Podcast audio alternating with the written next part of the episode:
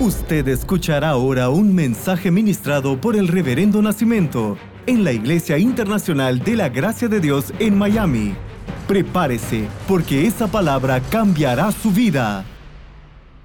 Estamos haciendo una serie, 3 historias y un destino, y aprendiendo qué ocurre cuando Dios entra en nuestra historia, cuando Dios interviene.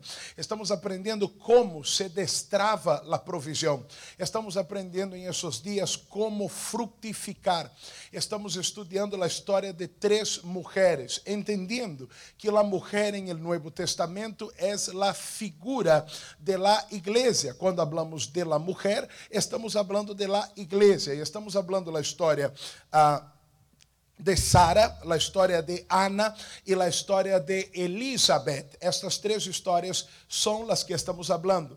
La primera semejanza de estas historias es que estas mujeres eran estériles, no tenían aquella capacidad de concebir, de fructificar, de reproducirse, pero esas mujeres tipifican la iglesia, y muchas veces la iglesia, personas, nosotros en algunos departamentos, áreas de nuestras vidas, no estamos fructificando, estamos como que estancados. Y Dios no quiere esto. Dios estableció que en medio del pueblo de él, varón, hembra, entre sus pertenencias, animales, ganados y bienes, no iba a haber nada estéril. Por esto, la actitud nuestra frente a la esterilidad es tomar autoridad. Frente a la esterilidad, no es momento de preguntar a Dios, de cuestionar a Dios. No es momento de pedir a Dios. Frente a la esterilidad, usted tiene que tomar autoridad. Jesús maldijo aquella higuera y se secó completamente. Frente a una área, un departamento de tu vida estéril, es necesario tomar autoridad, y es lo que vamos a hacer esta noche. Y todo tipo de esterilidad se va a secar, se va a hacer como nada, va a desaparecer completamente. Es mi oración de fe, es mi unidad de fe contigo en el nombre del Señor Jesús. Comenzamos a aprender que es necesario para que vengan los hijos, para que vengan los frutos. Y aprendimos a través de Sara que antes de fructificar debemos restaurar nuestra identidad. Nosotros somos el nombre que Dios nos dio. Usted no puede ser definido por un momento de su vida. Un ser eterno no puede ser definido en su identidad por una circunstancia temporal y momentánea. Soy aquello que Dios ha establecido de mí. Una vez que recuperas tu identidad, te permites restaurar la identidad, se comienza la manifestación de Dios. Ayer cerramos un poco de la historia de Sara diciendo que nació el hijo. ¿Por qué? Hebreos 11:11. Déjame leer con ustedes. Fue por la fe que hasta Sara pudo tener un hijo, a pesar de ser estéril y demasiado anciana. Ella creyó que Dios cumpliría su promesa. Ayer hablamos que se trata de Dios. No era la edad de Sara o de Abraham. Se trata de Dios. Fue lo que aprendimos ayer, ¿se acuerda? Se trata de Dios. Y al entender que se trata de Dios, entonces mi postura cambia, mi actitud cambia, mi fe cambia, y yo quedo completamente inspirado y fortalecido. Me gusta esta parte que ella dice que ella creyó que Dios cumpliría su promesa. Y yo dije ayer que a veces las cosas están tan duras para nosotros que no podemos creer que el hijo va a cambiar. Discúlpeme, yo sé que siempre debemos hablar sobre créalo todo. Cree, amén. Pero déjame a ver si alguien se identifica conmigo en este momento. O sea, usted confía, usted busca, usted ora, pero a veces usted mira algunas circunstancias, usted mira algunos eventos y usted no puede creer que aquella persona va a cambiar, que aquella puerta se va a abrir, porque usted no le ve forma, usted no le ve manera. Yo no sé, a lo mejor Sara, al mirarse a ella misma, al mirarse a Abraham, no podía creer mirándolos a ellos, pero ella creía que Dios cumpliría su promesa. En el momento que no puedas creer en aquello que estás viviendo, en lo que estás mirando, en ti mismo, en alguien más, usted mira a Dios. Y yo te pregunto, ¿puedes creerle a Dios? ¿Puedes creer que Dios puede cambiar esto? Bueno, creerle a Dios, sí, le puedo creer esto. desató a Eliú. Esto trajo la bendición. Entonces se trata de Dios, no de mí, no de lo que tengo. Viviré el milagro. Esta noche nosotros vamos a ingresar en la historia de Ana y vamos a ver un poco de esta historia y aprender qué pasó con Ana o qué hizo Ana para destrabar la provisión, para fructificar, para ver que el hijo llegara hasta la vida de ella. La historia está en el primer libro de Samuel, capítulo 1. Yo voy a leer de los versículos 1 al 7. Hubo un varón de Ramataim, de Zufí, del monte de Efraín, que se llamaba Elcana, hijo de Jeruán, hijo de Eliú, hijo de Toú, hijo de Zufí, Efrateu. Y tenía él 2 mujeres. Otro pacto, otra alianza. Nosotros estamos debajo de una alianza de mejores promesas, y la Biblia dice marido de una sola mujer. El nombre de una era Ana y el de la otra Penina. Y Penina tenía hijos, mas Ana no los tenía. Penina tenía hijos, Ana no tenía hijos. Ana era estéril, pero esto va a cambiar. Y usted sabe que va a cambiar. ¿Qué hizo que la situación y la historia de Ana cambiara? Versículo 3. Y todos los años aquel varón subía de su ciudad para adorar y para ofrecer sacrificios a Jehová de los ejércitos en Silo, donde estaban los hijos de Eli, Ofiní y Finés, sacerdotes de Jehová. Y cuando llegaba el día en que Elcana ofrecía sacrificio, daba a Penina, su mujer, a todos sus hijos y a todas sus hijas, cada uno su parte. Pero a Ana daba una parte escogida, porque amaba a Ana, aunque Jehová no le había concedido tener hijos. Y su rival, Penina, rival de Ana, la que hacía Penina, la irritaba, enojándola y entristeciéndola, porque Jehová no le había concedido tener hijos. Así hacía cada año cuando subía a la casa de Jehová. La irritaba así, por lo cual Ana lloraba y no comía. Me parece que ya es muy duro el hecho de no lograr un hijo, de no tener un hijo. Esto no es diferente en los días de hoy. Para nosotros que tenemos hijos, esto es algo tan normal, tan común y a veces tan pesado, ¿verdad? Pero yo conozco parejas que no tienen hijos y esto es doloroso, ¿verdad? Es doloroso, es duro para ellos, no tienen hijos. Se van a un restaurante y ven ahí los niños y wow, el silencio entre ellos es claro, pero grita fuertemente aquel silencio, porque aquella mirada es no tenemos. Ellos se van a reunir con unos amigos y están los hijos de los amigos. ¿Y qué gusto tiene un padre de hablar sobre su hijo? Mira, mi hijo ganó el campeonato, mi hija hizo esto, mira mi hijo lo que... Y es duro de sí y de por sí. Es muy duro no tener el hijo. Y entiende el hijo como aquella área de tu vida que está estancada. Pero esto se vuelve aún más grave cuando alguien comienza a irritarte, cuando alguien comienza a provocarte, cuando alguien comienza a echarte en cara. ¡Oh, wow! Esto se vuelve algo duro. Y la Biblia dice que Penina era una rival de Ana. Muchos factores pudieran traer esta rivalidad. El hecho de que aún teniendo hijos, su esposo tenía un cariño mayor, una consideración mayor por Ana, que no tenía los hijos y cosas así. No vamos a entrar en las razones por las que esto pasaba. El hecho es que estaba pasando. A diferencia de Sara, que todos le hacen ánimo, todos le hacen la barra, la hinchada para que tenga hijos. El caso de Ana es distinto, porque además de no tener el hijo, que de por sí es doloroso, tiene alguien que la irrita, que la ataca. Y ahí Ana llora, Ana no come, Ana queda mal, Ana queda súper mal. Déjame decirle que nuestra lucha no es contra carne y sangre, pero también tenemos un rival.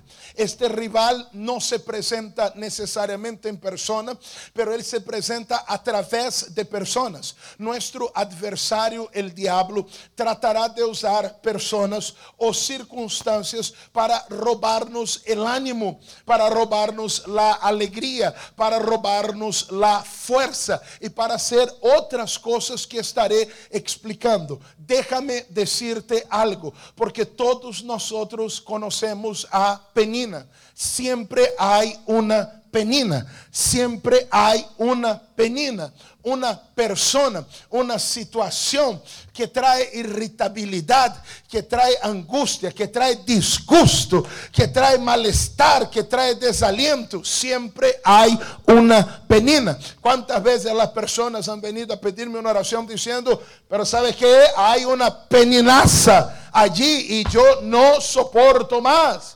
En el trabajo, no soporto más. En la familia, no soporto más.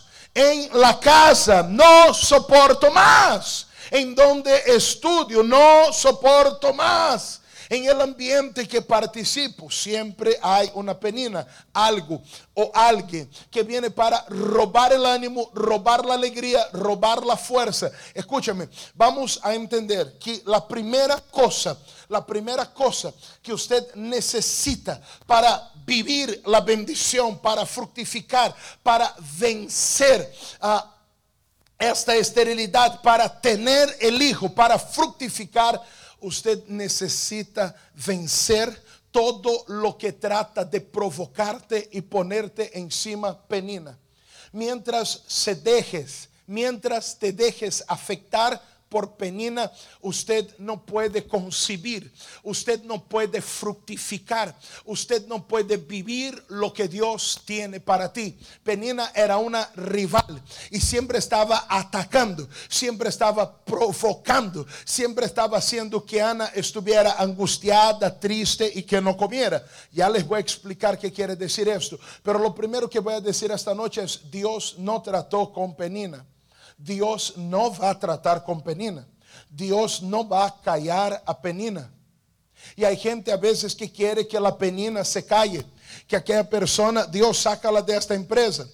Dios, o me la cambias o te la llevas, pero haz algo allí, Dios. ¿Ah? Dios, o la cambias o la llevas a tu gloria, o más abajo la llevas, pero escúchame, Dios no va a trabajar con penina. Usted va a leer la historia de Ana y Dios no va a tocar a penina. Dios no va a trabajar con penina. Dios va a trabajar con Ana y Dios quiere trabajar contigo. Escúchame, usted no puede callar a penina. Usted no puede callar a penina. Y aunque desaparezca penina, va a aparecer penana, va a aparecer penaza, va a aparecer manina, panina, canina, va a aparecer felina, va a aparecer titina, va a aparecer siquina. Escúchame, usted no puede controlar lo que pasa en tu entorno, en tu exterior, pero usted puede decidir qué cosa va a pasar dentro de usted. Dios no va a tratar con penina, pero Dios va a tratar con Ana. Y yo les voy a mostrar que en el momento que penina pierde su poder de influenciar las emociones de Ana, el hijo va a venir. Hay algo que te viene robando ánimo, alegría, fuerza. Cada vez que lo ves, lo escuchas, lo piensas, lo miras, esto te desalienta, te desanima, te desmotiva. Mientras esto siga aconteciendo, usted no puede fructificar. Algo tiene que cambiar en usted, aquí dentro. Usted no puede seguir permitiendo que situaciones exteriores controlen su interior. Usted no puede seguir permitiendo que personas y circunstancias tengan el control de sus emociones. Le subo la angustia, control remoto, ¿verdad? Le subo la angustia, le bajo la alegría, le subo la cólera, le bajo el ánimo, le subo el estrés. Esto no puede seguir pasando. No podemos controlar nuestro exterior, lo que ocurre en nuestro entorno, pero lo que pasa dentro de usted es decisión tuya. Dice 2 Corintios 4:8 que estamos atribulados en todo. Atribulación, circunstancias exteriores, mas no angustiados. Atribulados, sí. Atacados, sí. Pero dentro de mí no hay angustia. En apuros, oh, sí. Hay un montón de cosas. Y este es un apuro, es una situación, mas no desesperados. Sí, hay situaciones exteriores, pero ellos no controlan mi interior. Perseguidos, mas no desamparados. Derribados, pero no destruidos. Oye, decide que este problema, esta circunstancia, esta penina, el saldo de tu cuenta no seguirá gobernando sus emociones. El proveedor siempre será mayor que la provisión. ¿Te acuerdas? Penina no va a desaparecer. Penina no se va a ir. Pero hay un dado momento en que tú te conectas con Dios de forma tal que a través de esta fe, esta convicción en la palabra, usted vive lo que vivieron los héroes de la fe. Hebreos capítulo 11, siempre el contexto es por la fe, que por la fe conquistaron reinos. La nueva versión internacional, por favor. Hebreos 11:33, yo quiero leer esta versión porque ella me luce un poco más clara para lo que yo les quiero decir. Los cuales por la fe conquistaron reinos, hicieron justicia, alcanzaron lo prometido, cerraron boca de leones. Todo por la fe. Por la fe apagaron la furia de las llamas. No se apagó el fuego, pero se apagó el poder del fuego. Por la fe no se apaga el fuego. El fuego sigue ardiendo, pero se apaga la furia de las llamas, la furia del fuego, el poder del fuego. Las llamas y el fuego siguen ardiendo, pero ya no me pueden quemar. Penina sigue hablando, pero ya no me puede quemar. Penina sigue gritando, pero ya no me puede quemar. Penina sigue quejándose, pero ya no me puede quemar. No te voy a dar, Penina, el control de mis emociones. En el momento que tú decides que tú eres gobernado por el Espíritu Santo de Dios, Él es el que tiene el control de tu vida. En este momento diste el primer paso para fructificar. Deja de orar por Penina y comienza a orar por ti mismo. Deja de orar por Penina y comienza a orar por ti mismo. Si te está robando la paz, robando el ánimo, robando la confianza, no crea que se trata de aquella persona o de aquella situación. Se trata de que hay una brecha en tu alma, y cualquier persona que diga esto, que haga esto, va a extraer de ti aquello que usted necesita conservar. Yo no puedo perder ánimo, no puedo perder fe, no puedo perder esperanza. Y eso quiere decir que aún dentro del fuego, este fuego no tendrá poder sobre mi vida. Deja de orar por Penina, ore por usted. Deja de enfocarte en Penina. Ay, que mira a ella, míralo a él, como si nada, como si esto, como si el otro. Ay, que no, ay, que llegué a la empresa, ay, que ahí está, que seguramente ya me movió la silla. Deja de orar por Penina. ¿Sabes qué, Señor? El único que va a gobernar mis emociones y mi alma es el Señor. Penina, hoy yo estoy quitando el control de tus manos. Te estoy diciendo, ya no vas a gobernar mi alma, ya no me vas a seguir robando. Pero había un momento en que Penina atacaba, un momento específico. Déjame volver allá a Samuel, 1 Samuel capítulo 1, y yo voy a leer el versículo, déjame ver aquí, versículo 7, 1 Samuel 1:7. Así hacía cada año cuando subía a la casa de Jehová, la irritaba así. De nuevo, así hacía cada año. ¿Cuándo? ¿Cuándo ataca Penina? ¿Cuándo se levanta Penina? ¿Cuándo se mueve Penina? Cuando subía a la casa de Jehová, la irritaba así. Por lo cual Ana lloraba y no comía, por lo cual Ana lloraba y no comía. ¿Sabe cuál era el real momento en que Penina atacaba? Cuando ellos iban al templo, cuando ellos iban a ponerse delante de Dios. Y el contexto aquí son años, y cada año que ellos iban a llevar el holocausto, el sacrificio, cada año que ellos iban a ponerse delante de Dios, Penina salía con la suya. Y ahí Ana, en el momento de ir a la presencia de Dios, lloraba y no comía. Déjame hablar eso porque yo ya lo vi muchas veces.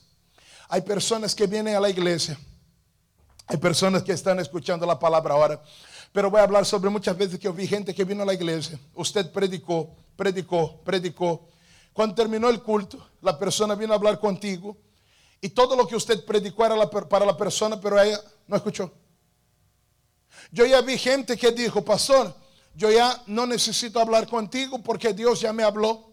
Pero también ya vi muchas personas que todo lo que usted predicó era direccionado a la situación de aquella persona. Dios le habló, pero ella no comió. ¿Y cuánta gente a veces va a la iglesia y no come? Porque llega angustiado, preocupado, ansioso, deprimido. Y ahora, y después, y mañana, y la cabeza en otro lugar, en otro lugar. Mira lo que hace Penina. Penina no te deja comer. Nuestro rival es Satanás y él no quiere que usted coma, porque la palabra es alimento, alimento que fortalece. La palabra es el elemento, el canal que Dios usa para traer cumplimiento de promesas a tu vida. Es la palabra enviada a la que cura. Acuérdate que Jesús normalmente no tocaba a la gente, Jesús normalmente no abrazaba a las personas. Lo que siempre hacía Jesús era liberar una palabra, y la palabra traía cura, y la palabra traía liberación. La palabra tiene un poder creativo. La palabra liberada es Dios en acción. Cuando Dios suelta una palabra, es la mano de Él. Pero hay gente que no come, que no recibe. Hay gente que siempre está así: después yo tengo que hablar con el pastor. Y no, porque sí, porque está, que te ti, que te está, y ahí tú no comes. Me están siguiendo. Mira lo que hacía Penina y cuando lo hacía. En el momento que necesitaba comer, no comía, no escuchaba nada. Yo ya tuve gente sentada en mi oficina que yo le hablo y la persona no come. No, hermana, mira, eso es sí, pastor, pero no hay más. Pero hermana, mira, Dios te dice así. No, yo sé, pero. Eso es Penina. Y esto tiene que acabar. Dios no trata con Penina, Dios trata contigo, porque siempre habrá una Penina, siempre habrá fuego, siempre habrá aflicción. Pero ahora el fuego ya no me puede quemar, ahora el fuego ya no me puede robar la palabra. Me acuerdo del hermano José Cuevas, no sé si una vez vi que él estaba online, no sé si está online ahora. Y este hombre tuvo una fe extraordinaria. O sea, este hombre tuvo una fe gigantesca. Muchas veces la persona viene a la iglesia, la persona comienza, pero ahí está la Penina. A veces la Penina es alguien de la iglesia. Ay, mira qué hermana, ay, mira con qué zapato vino, ay, mira que el otro está cantando, ay, que no sé, ay, ay, mira que el pantalón del reverendo está muy ajustado, ay, no, y yo no sé, y que está un poquito arrugado el brazo derecho, y ahí está en todo, y no come, no adora, no se alegra, no bebe, no vive lo que estamos haciendo aquí. José Cuevas me llama un sábado y me pide oración. Él tenía a su hija y a su yerno y un nieto de, creo que eran 8 meses o un año. Y la hija y el yerno trabajaban en una provincia que quedaba a 2 o 3 horas de Lima, de la capital donde estábamos. Y ellos estaban viniendo, manejando, chocaron con un camión y la hija de él y el yerno fueron muertos inmediatamente. Esto fue un viernes o un sábado. Ellos fueron muertos inmediatamente. El hombre pierde a su hija y wow, eso no hay palabras ahí. El hombre tiene a su nieta en los brazos y ¿qué le va a decir un día? Wow, durísimo. Esto pasó un viernes o un sábado. Yo entro al culto en el domingo. No puedo creer lo que estoy viendo. Allá estaba José Cuevas con sus manos levantadas adorando a Dios. Wow. Wow. Yo nunca me voy a olvidar de lo que vi aquel día. Wow.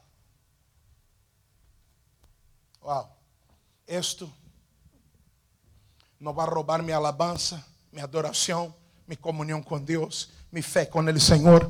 No va a interferir en mi vida con Dios. Yo voy a seguir comiendo, yo voy a seguir creciendo, yo voy a seguir venciendo. Wow.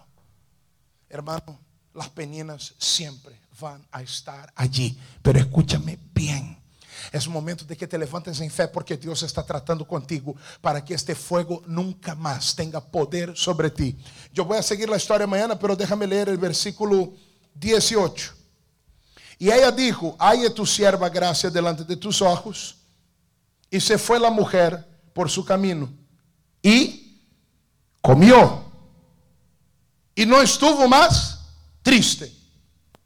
¿Usted cree que Penina dejó de fastidiar? ¿Usted cree que Penina dejó de provocar? Hasta el buenos días de Penina es provocativo. Dale buen... Me imagino Penina agarrando su bebé en los brazos. Da buen día a la tía Esterilana. Dale buen día. Wow. Pero Ana no estuvo más triste. Gloria a Dios. Penina se desespera, ¿verdad? Pero Ana comió. Y cuando usted come, usted no queda más triste. Cuando usted viene a una live de esta y usted come y usted dice: Dios está hablando conmigo, esta palabra es para mí, algo aquí dentro comienza a cambiar en usted y usted no queda más triste. Una vez que Penina perdió el control sobre las emociones de Ana, que Ana comió y no estuvo más triste, ¿qué pasó? Versículo 19. Y levantándose de mañana, fue rápido, fue de mañana, adoraron delante de Jehová y volvieron y fueron a su casa en Ramá. Y Elcana se llegó a Ana su mujer, y Jehová se acordó de ella. Aconteció que al cumplirse el tiempo, después de haber concebido a Ana, dio a luz un hijo y puso por su nombre Samuel, diciendo: por cuanto lo pedí a Jehová. Yo no sé cuáles fueron los hijos de Penina, pero yo sé que Ana fue mamá de Samuel, el gran profeta, el que ungió reyes, el hombre que ha sido boca de Dios, el hombre que ha sido instrumento de Dios, vehículo de Dios sobre la tierra. En el momento que comió y no estuvo mal triste. No sé qué le fue de Penina. Seguramente Penina siguió provocando, pero solo tienes uno. Dios le va a dar 5 más a ella. Mañana se los cuento. Pero Penina ya no tenía poder sobre ella. Hoy este fuego ya no tendrá poder sobre ti. Te quito de tus manos el control. ¿Sabes qué? No te voy a entregar mi paz. No te voy a entregar mi ánimo. Y ahí Dios manda el poder que no deja que el fuego te queme. Déjame orar por usted. Póngase de pie. Reverendo, déjame poner aquí en el Facebook el nombre de mi Penina. Yo no quiero saber el nombre de tu Penina. Yo solo quiero saber tu nombre. Se trata de ti. Solamente de ti. Ah, solamente de ti. Yo he pasado por muchos lugares y siempre hay una Penina. Ah. Es gracioso, porque usted llega a un nuevo lugar. Bueno, cuando yo llegué aquí a Miami, encontré una peninaza, pero una peninaza. Y aquí así Dios la removió. Pero cuando usted llega a un lugar nuevo como pastor, usted dice: todavía no sé quién es, pero ya siento que ella está aquí. Pero ya no tiene poder sobre mí. ¿Ah? Ah, que dijeron, ah, que hablaron, ah, que esto, ah, que el otro. Yo camino con Dios, mi alegría está en el Señor. En el momento que comió y le quitó a Penina el control de sus emociones, fue visitada por Dios y comenzó a fructificar. Vamos a quitar el control de las manos de Penina. Vamos a quitar el poder que el fuego viene ejerciendo sobre ti. Déjame orar, Padre. En el nombre del Señor Jesús, qué palabra importante. Porque es verdad, Dios, que a veces Dios no está mal venir con problemas a la iglesia. No, Dios, no está mal. Problemas son problemas. Pero Dios, a tal punto de que yo no pueda conectarme, de que yo no pueda escuchar, de que yo no pueda entender. Dios, cuántas veces yo vi personas que estaban, pero no estaban. Estaban en el culto, pero no estaban. Cuántas veces, Dios, yo vi gente hablando conmigo algo que el Señor ya lo había hablado todo. Y siempre después, no, que la Penina, que la Penina. Ah, Dios. Cuánta gente, Señor, salió de la iglesia por Penina. Cuánta la gente, Dios, dejó de hacer la obra por Penina. Ahí dice, no, ahora yo voy a estar en otro lugar. Llega allá, ¿qué hay? Penina. Pero esta noche, Dios, yo estoy orando por gente que está en diferentes lugares de esta nación y de otros países. Gente, Dios, que ha estado, Señor, estancada en alguna área de su vida, pero esto se deshace esta noche. En la autoridad del nombre de Jesús. Yo digo, Dios, que este ladrón de energía ya no tiene poder sobre nosotros. Escogemos, Dios, guardar el corazón.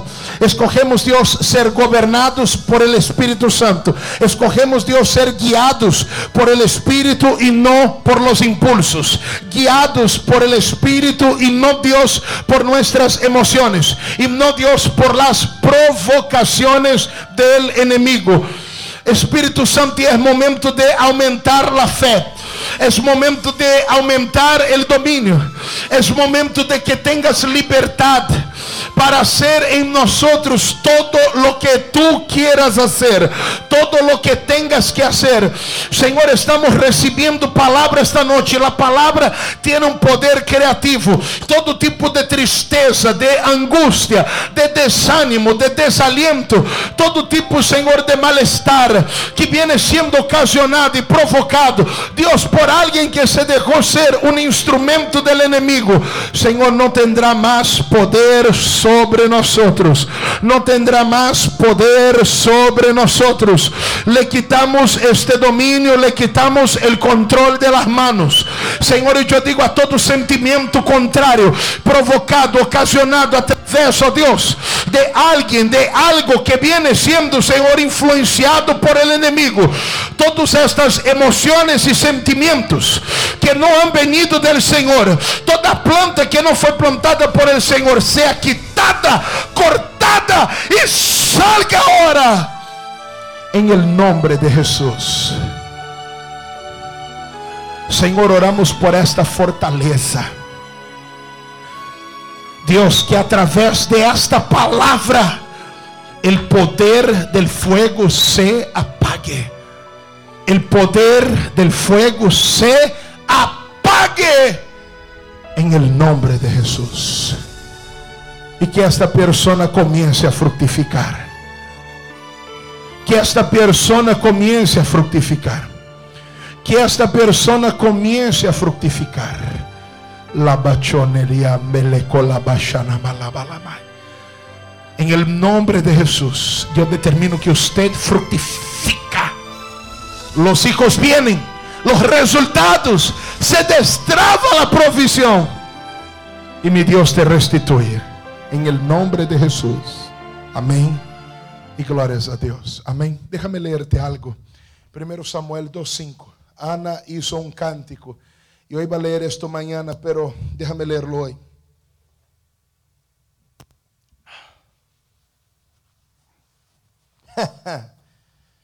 No me preocupa mucho Penina, no, pero Ana aquí da, a través del Espíritu Santo, Ana habla qué pasó después. ¿Ah? 1 Samuel 2:5. 1 Samuel 2:5. Ahí está. Este es el cántico de Ana. Esta es Ana cantando allá en la casa, con las ventanas abiertas. La la la la le, le. Yo canto mal, ¿verdad? Pero prepárate para cantar como Ana. ¿Qué me cantas, Ana? Los saciados se alquilaron por pan y los hambrientos dejaron de tener hambre. Hasta la estéril ha dado a luz 7 y la que tenía muchos hijos languidece. Puedes ponerme la nueva versión internacional para leerlo un poquito más claro desde la primera parte para las personas. Este cántico de Ana, por gentileza. Esta es la ñapa. Siempre en el programa de radio hay una ñapa. Esta es la ñapa. Los que antes tenían comida de sobra se venden por un pedazo de pan. Los que antes sufrían hambre, y es Ana hablando de ella, ahora viven saciados. La estéril ha dado a luz 7 veces, pero la que tenía muchos hijos se va desvaneciendo, opacando, perdiendo brillo, perdiendo lugar, perdiendo fuerza, perdiendo impacto. La que antes estaba hambrienta ahora está saciada y dio a luz a 7. 7 es plenitud de Dios. Prepárate para estar saciado. Prepárate para cantar esta canción. Prepárate para tener plenitud de Dios en el área que estaba vacía. Ana no tuvo 7 hijos. Ana tuvo 6 hijos. 6. Pero cuando ella dice la que era estéril tuvo 7, ella habla de la plenitud. Estoy plenamente contenta, satisfecha y feliz. Nada más me puede robar eso. Es lo que yo profetizo sobre ti. Vas a vivir saciado y vas a tener los 7. Vas a estar saciado y vas a tener los 7. La plenitud de Dios sobre tu vida. Amén. Yo tengo que terminar. Mañana vamos a regresar a las 10 de la mañana. Mañana 10 de la mañana estoy con ustedes y estos días están muy agradables, muy poderosos. Yo te invito a que usted no se lo pierda lo que vamos a vivir el día de mañana. Déjame dejar nuestra información porque hay mucha gente que viene siendo levantada por Dios en esos días para sembrar. Estamos llegando al final del mes ya. Y tenemos compromisos. Las puertas de la casa han estado abiertas, pero los compromisos siguen esperando por nosotros y tocando las puertas. Penina siempre trata de gritar en mi oído. Penina es una agorera. Este mes. Cállate. Yo sé a quién he creído, ¿ok? Y mi Dios se está glorificando. Pero yo sé que Dios viene tocando gente. Este toque destraba la provisión. Si Dios te está tocando, haz esta semilla, haz esta ofrenda, haz esta siembra. Mañana les voy a enseñar que Ana hizo un voto, Ana hizo un pacto, y eso es poderoso. Tienes que escucharnos mañana. Mañana es a las 10 de la mañana. Pastor, Dios me está tocando para sembrar en esta obra, para sembrar en este ministerio. Yo ni los conozco, pero Dios me está tocando. Pastor, yo soy de la casa, yo soy de este ministerio y yo quiero ser fiel a Dios. A través de nuestra aplicación IIGD Miami, usted puede hacerlo. IIGD Miami, nuestra app, puedes bajarla para tener gratuitamente las prédicas en audio y en video. También usted lo puede hacer a través del mensaje del texto que está en su pantalla. Es solo poner la cámara de tu teléfono y ya te va a llevar al lugar para hacer la ofrenda, o puedes tipear este número como mensaje, mandar el número de la ofrenda y vas a recibir las instrucciones, o nos puedes llamar ahora. Y siempre me gusta esta vía para los que están aquí en los Estados Unidos, que es la oportunidad de hablar contigo que tenemos. Nuestro número 305-677-9637, 305-677-9637. Llámanos, sé fiel a tu Señor, y que Penina nunca más tenga poder o dominio sobre ti. Hoy no vamos a perder ninguna llamada. Estamos aquí con nuestros colaboradores ya que trabajaron conmigo todo el día. Estamos aquí de la mañana y contentos por el Señor. Él es maravilloso, ¿ok? 305-677-9637. Llámanos. Te amo en Cristo. Mañana 10 de la mañana espero por usted. Vas a fructificar, vivirás plenitud, y para ti vienen los 7. Bendiciones.